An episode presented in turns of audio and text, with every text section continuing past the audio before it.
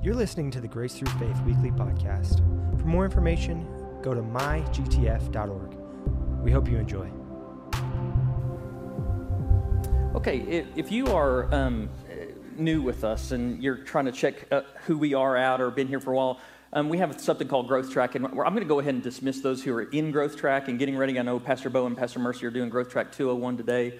Um, but if you're here today and you're wanting to know a little bit more about who we are as a church, Growth Track is the place to be. It's where we talk about how we do ministry, how um, what we believe, and how we go about things. And so I'd invite you to be a part of that. You don't have to do that um, in order. And so we've set those up to where you can try to jump in wherever um, and just get to a, a, place where you can see who we are as a church and get to know us and ask a lot of questions. And so great, great stuff happening. So that's going on right now. The other thing I want to make an announcement of before I jump into today's message is we're going to be having a team night.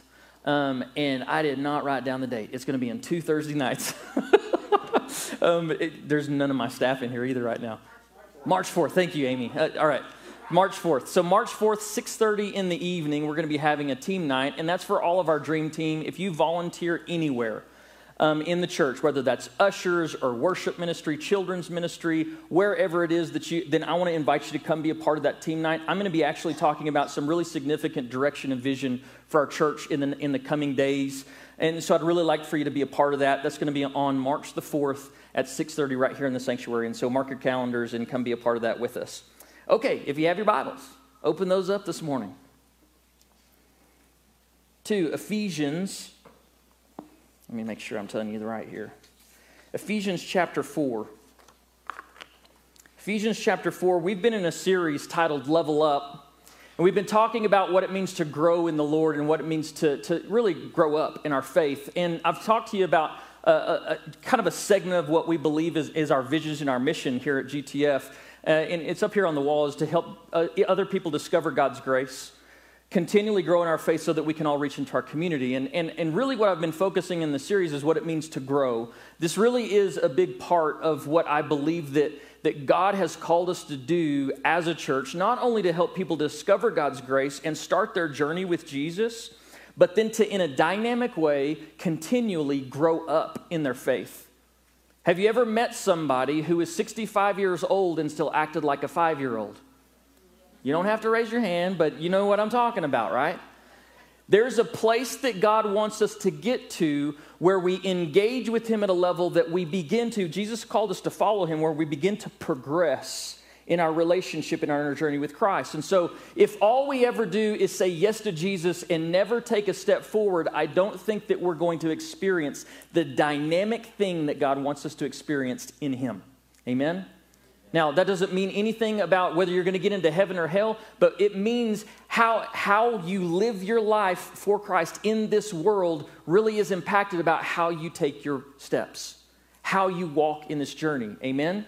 And so, over the last several weeks, uh, uh, we've been focusing on this scripture in Ephesians chapter 4, verse, verse 14. It's, it's what's kind of captured here in a couple of sentences, but I want to read it to you again. It says this Then we will no longer be immature like children. We won't be tossed and blown about by every wind of new teaching. We will not be influenced when people try to trick us with lies so clever that they sound like the truth. Instead, we will speak the truth in love, growing in every way more and more like Christ, who is the head of his body, the church.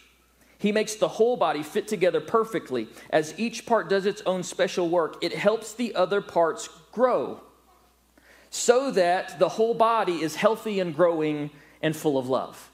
So, what I've basically been kind of focusing on over the last couple of weeks is that if we focus on those three things, those last three things that the Apostle Paul says to be healthy, to continually grow, and to be full of love, then we will progress in our relationship with God and we will become mature. See, growing up in Jesus isn't hard. It's not something that's unnatural. It's something that if you apply yourself to it, it will begin to happen. So, we've talked about being healthy and really being spiritually healthy and having your innocence restored to you. We've talked about, last week about, um, about being full of love. This week, what I want to talk about and really focus on is growing up and being mature. So, let's talk about spiritual adulting today. All right? You're there in uh, uh, first, or I'm sorry, Ephesians chapter four, and I'll, I'll I'm going to read a little bit more of that passage that I did, did in just a second. But let's let's kind of focus on what I mean by spiritual adulting. You know what adulting is nowadays, right? That's kind of the thing that my teenagers talk about.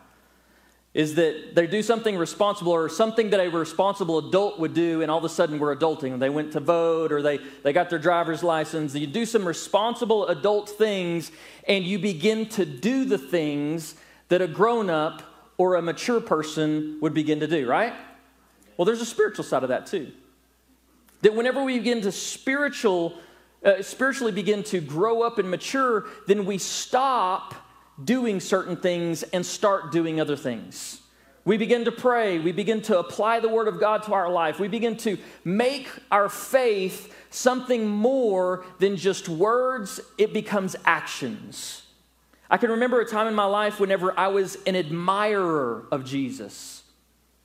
You see, Jesus didn't call us to admire him, to think he's a great guy, to think, you know, he's like, like Gandhi or Martin Luther King Jr. or somebody who's an influential person that we look up to in this world, right? He didn't call us to admire him, he called us to follow him, surrender to him, to lay down our life and let him live through us.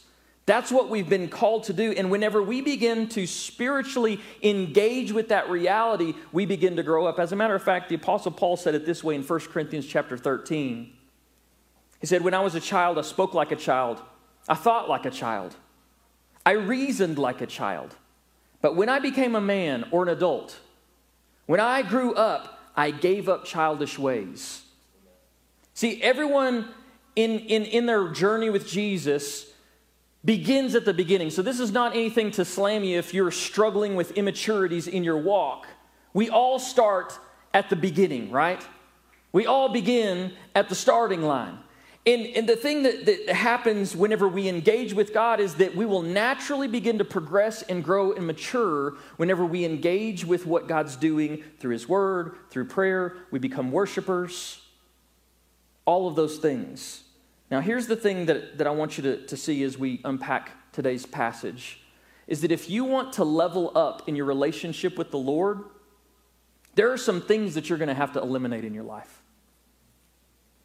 If you want to level up in your relationship with the Lord, there's actually some things that you're going to have to incorporate into your life. Simply put, if you want to level up, then you're going to need to get good at exchanging the old for the new.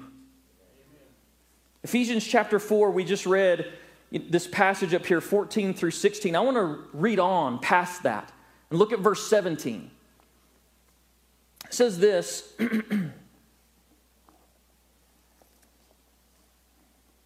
Now, this I say and testify in the Lord that you must no longer walk as the Gentiles do in the futility of their minds, they are darkened in their understanding, alienated from the life of God because of the ignorance that is in them due to their hardness of heart. They have become callous and have given themselves up to sensuality, greedy to practice every kind of impurity. But that is not the way you learned Christ. Assuming that you have heard about him and were taught in him as the truth is in Jesus, to put off your old self which belongs to the, your former manner of life and is corrupt through deceitful desires, and to be renewed in the spirit of your minds, and to put on the new self, created after the likeness of God in true righteousness and holiness. This is this exchange that you and I have to get good at doing. And, and here's my question that I have for you and I today is I read this passage, did somebody teach this to you? That was the question that Paul asserted to the people who were hearing is it, it, there's this proclamation. It's like, you did not learn Christ this way. To walk in your relationship with Jesus just like the rest of the world walks. To interact with people on social media like the rest of the world interacts with people on social media. To consume the same entertainment that the world consumes. See, there's this reality in Christ, and, and, and, we prayed this earlier during worship, is that we are called to be light bearers. We are not children of the darkness. And I understand fully that I am a work in progress, just like you were a work in progress. But it changes nothing that we are called to walk in God. Amen? And so, this exchange that Paul's talking is like, don't forget how we taught you to follow. Put off the old and put on the new. Take off and put on. That's really what those words mean. To put off means to discard or to throw away. Paul said it like this in that verse that I read just a second ago I gave up childish ways. I'm the one who does that.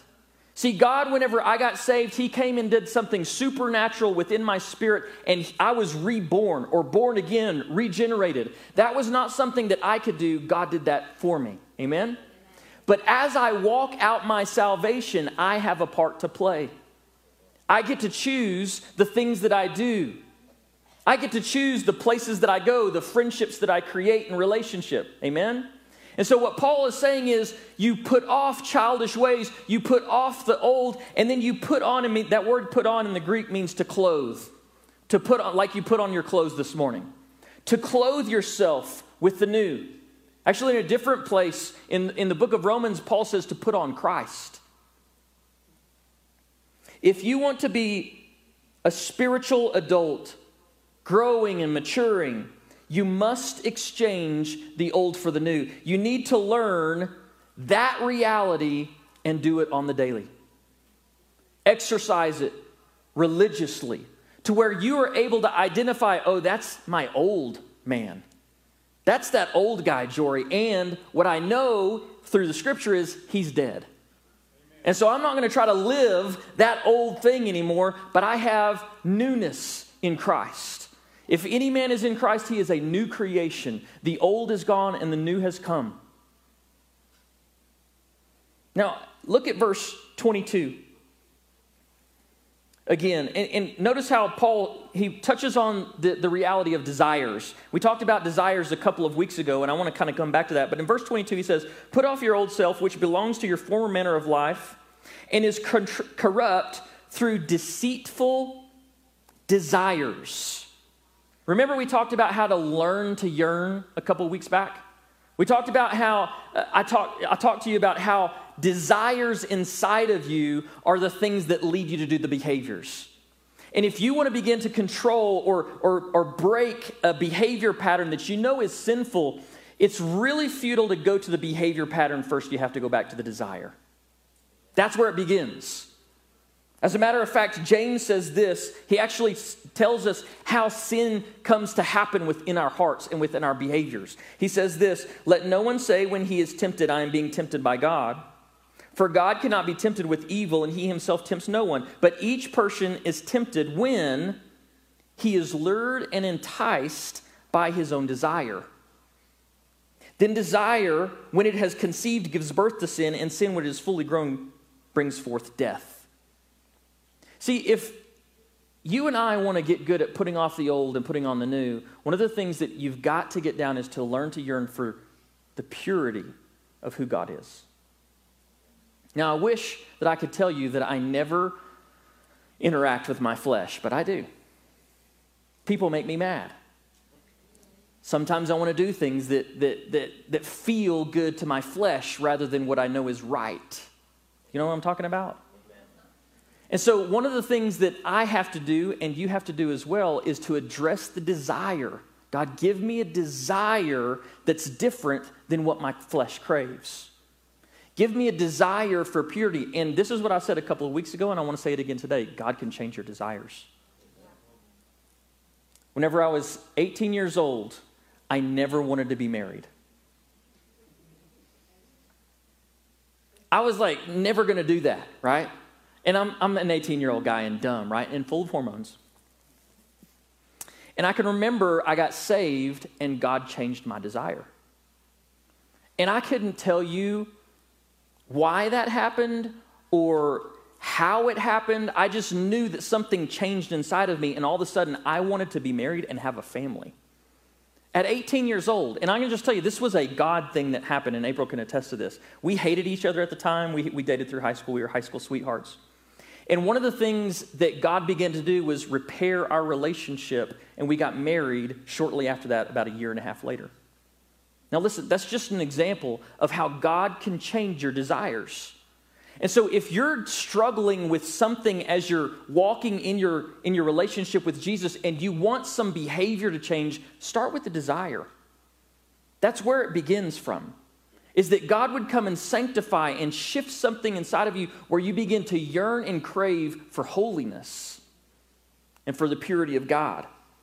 Baptism is probably the greatest example of this exchanging the old for the new. I'm so glad that we got to baptize 13 people today. Is uh, these days are really really fun. They're fun for for the families of people who are celebrating with their loved ones getting baptized, but they're fun for us as a church, right? To get to rejoice with people, to hear their testimony and what God's doing in their life. I don't know about you, but I've been baptized 3 times in my life.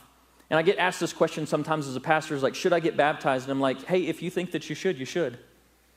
I got baptized whenever I was eh, 12 ish, 12, 13 years old, and I got baptized because I, that was the right thing to do, right? That's what you're supposed to do. And I have people ask me sometimes, and actually this kind of this question came up this week as we had all these kids that were getting baptized, is how, how do I know as a parent that they're ready to get baptized? And I just I started in ministry as a children's pastor. And this rule has always worked well for me because it's the words of Jesus. Jesus said, Do not prevent the little children from coming to me. And so here's the thing that I do as a dad, and I've done this as a pastor, is whenever a kid starts expressing interest in, you know, I want to I want to get saved or I want to give my life to Jesus. I love Jesus. I'm just telling you, for a five year old, seven year old, 10 year old, it's an easy decision for them to make. There's not a lot of things that are hindering from them, so why would you want to stop it? Whenever a kid comes and they're like, hey, I want to get baptized, automatically there's something inside of me that's like, you're just doing that because your friends are doing it, right? I've had that conversation with my kids, right? And one of the things that I, I see in, in the heart of God is don't stop a step towards Him. Let it happen.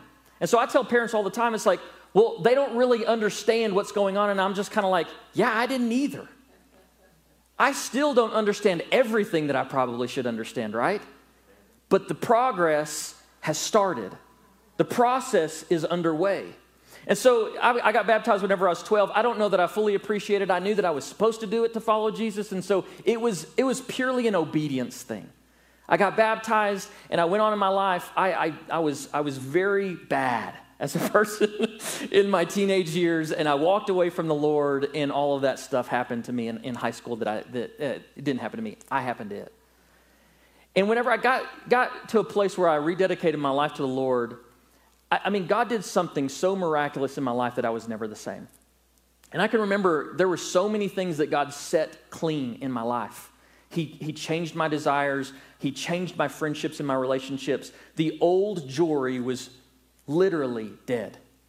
And I was a new person. If I ran into high, if I still to this day run into people that I knew from high school and they're like, You're a pastor? I'm like, yeah, this thing happened. I gave my life to Jesus and it, it changed everything, right? Well, the thing that began to happen as God began to change my life whenever I was about 20 to 22 years old, April and I were married. We had, I think we had Sydney at the time, and we had a small group. And we started in our small group talking about salvation, and there were a lot of people in our small group that were in the same boat as me and April, and who had grown up in the church and then left the church and, you know, gone their own way and then come back to the Lord. And we just had this, play, this, this time as a small group that we all got baptized. Somebody had a relative that had a pool, and as a small group, we all went and got baptized, and I got baptized again because I wanted to solidify something that God was doing in my life, and that was the second time I got baptized. Well, see, there was this third time that I got baptized, and I was actually in the ministry as a pastor. I, I, became the pastor of this church as a senior pastor whenever I was 30 years old. And I was probably 33 years old, and I went on this retreat. And God was doing some profound things in my life, and He wasn't really dealing with me about getting rid of bad behaviors.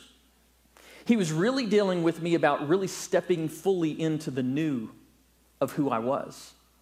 Solidifying my identity. One of my favorite baptism scriptures is Galatians 2:20, for I have been crucified with Christ. It is no longer I who live, but it is Christ that lives in me.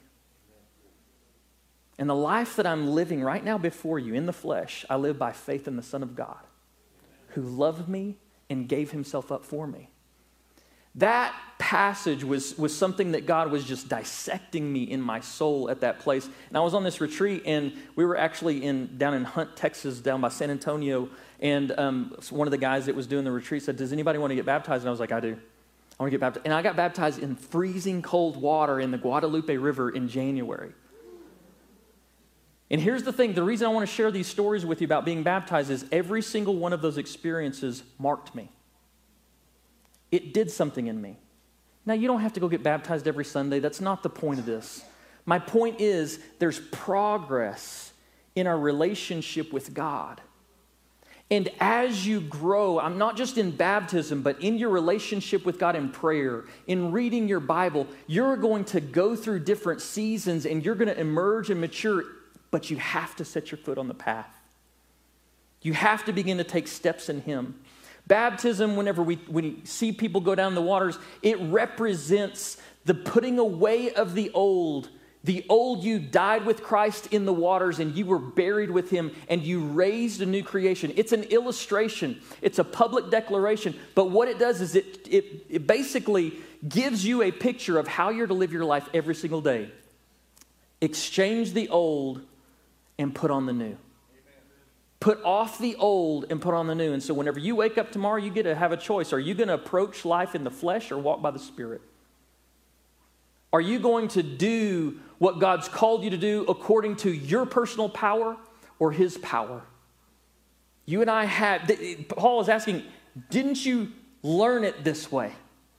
This is how you're supposed to approach your daily experience with Jesus. And as you do this, you're not perfect in your behavior up front, but you're perfected in your spirit, man.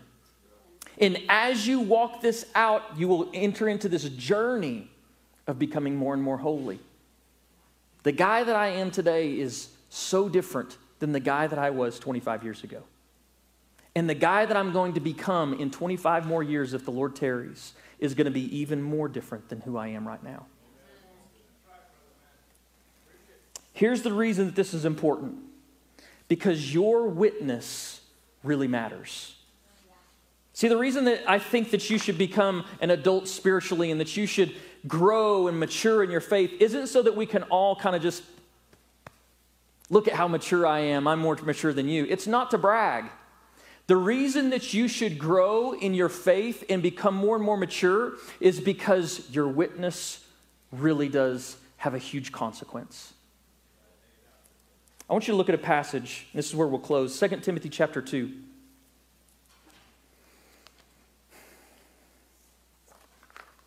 And as we read this passage, I want, you, I want this to become the motivation of why you want to grow up in God, why you want to mature, why you want to be sanctified, okay?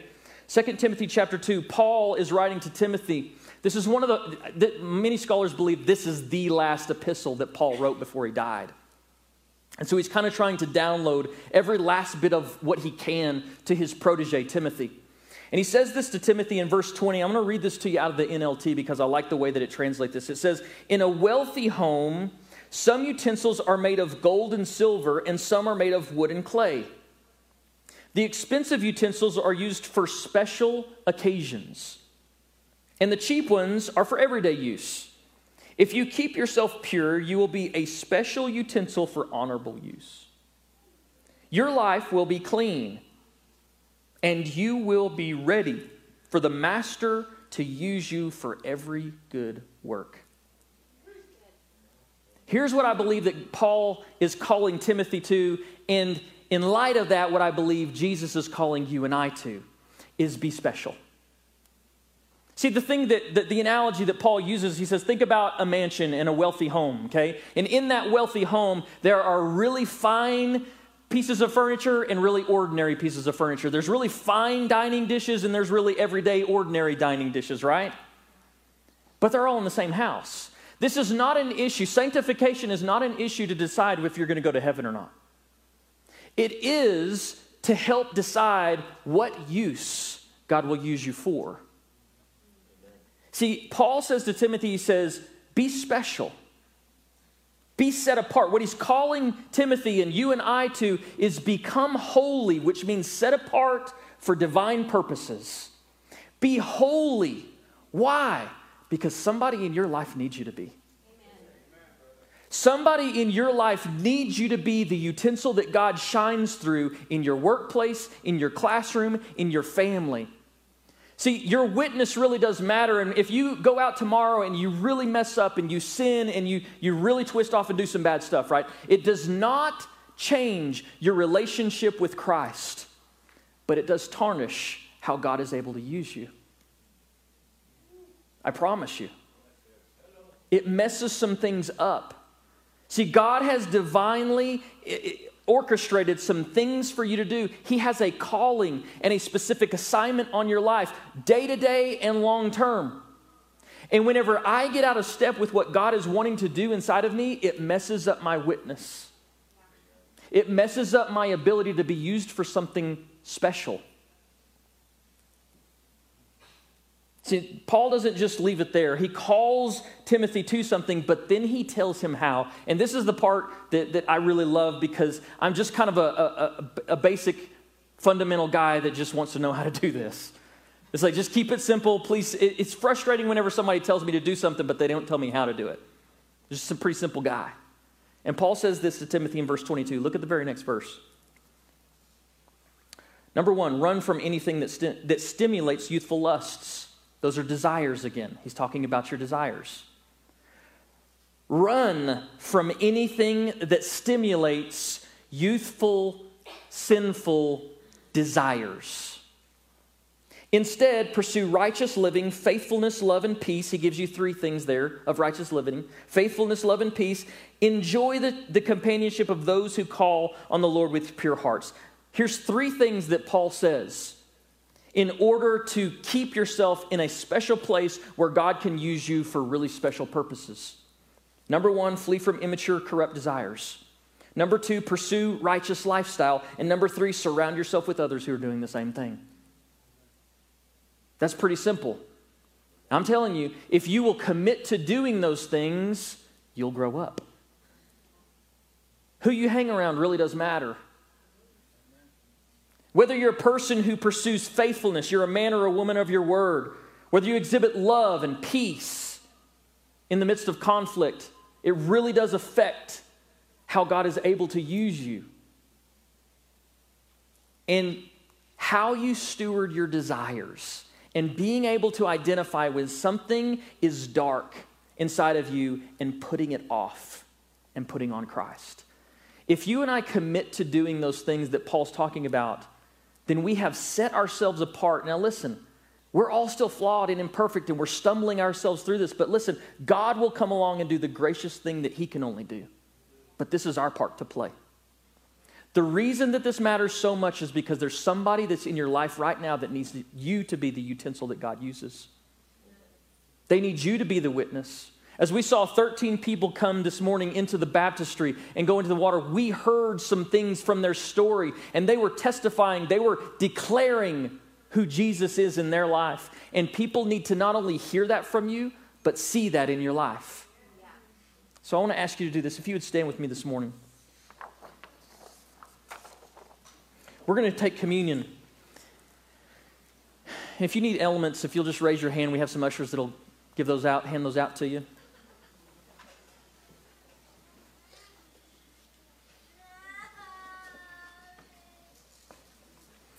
Pastor Bo's going to lead us in worship as we take communion. But as you take these elements, this is the thing that I want you to meditate on.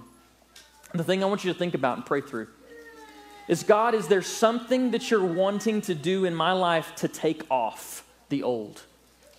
What is it that's in the way right now of my witness and my ability to be used by you in the kingdom of light? It really does matter. God needs the, the, the body of Christ to stand in a place where we can be used in every single circumstance in our life. That we're able to, to touch and influence the people around us in powerful ways. And so, Father God, I just pray in the name of Jesus that as we receive these elements today and as we, as we invite you to come and do this work in our heart, would you begin to show us the things that we need to put off, God? And how we need to put on Christ. In Jesus' name, amen.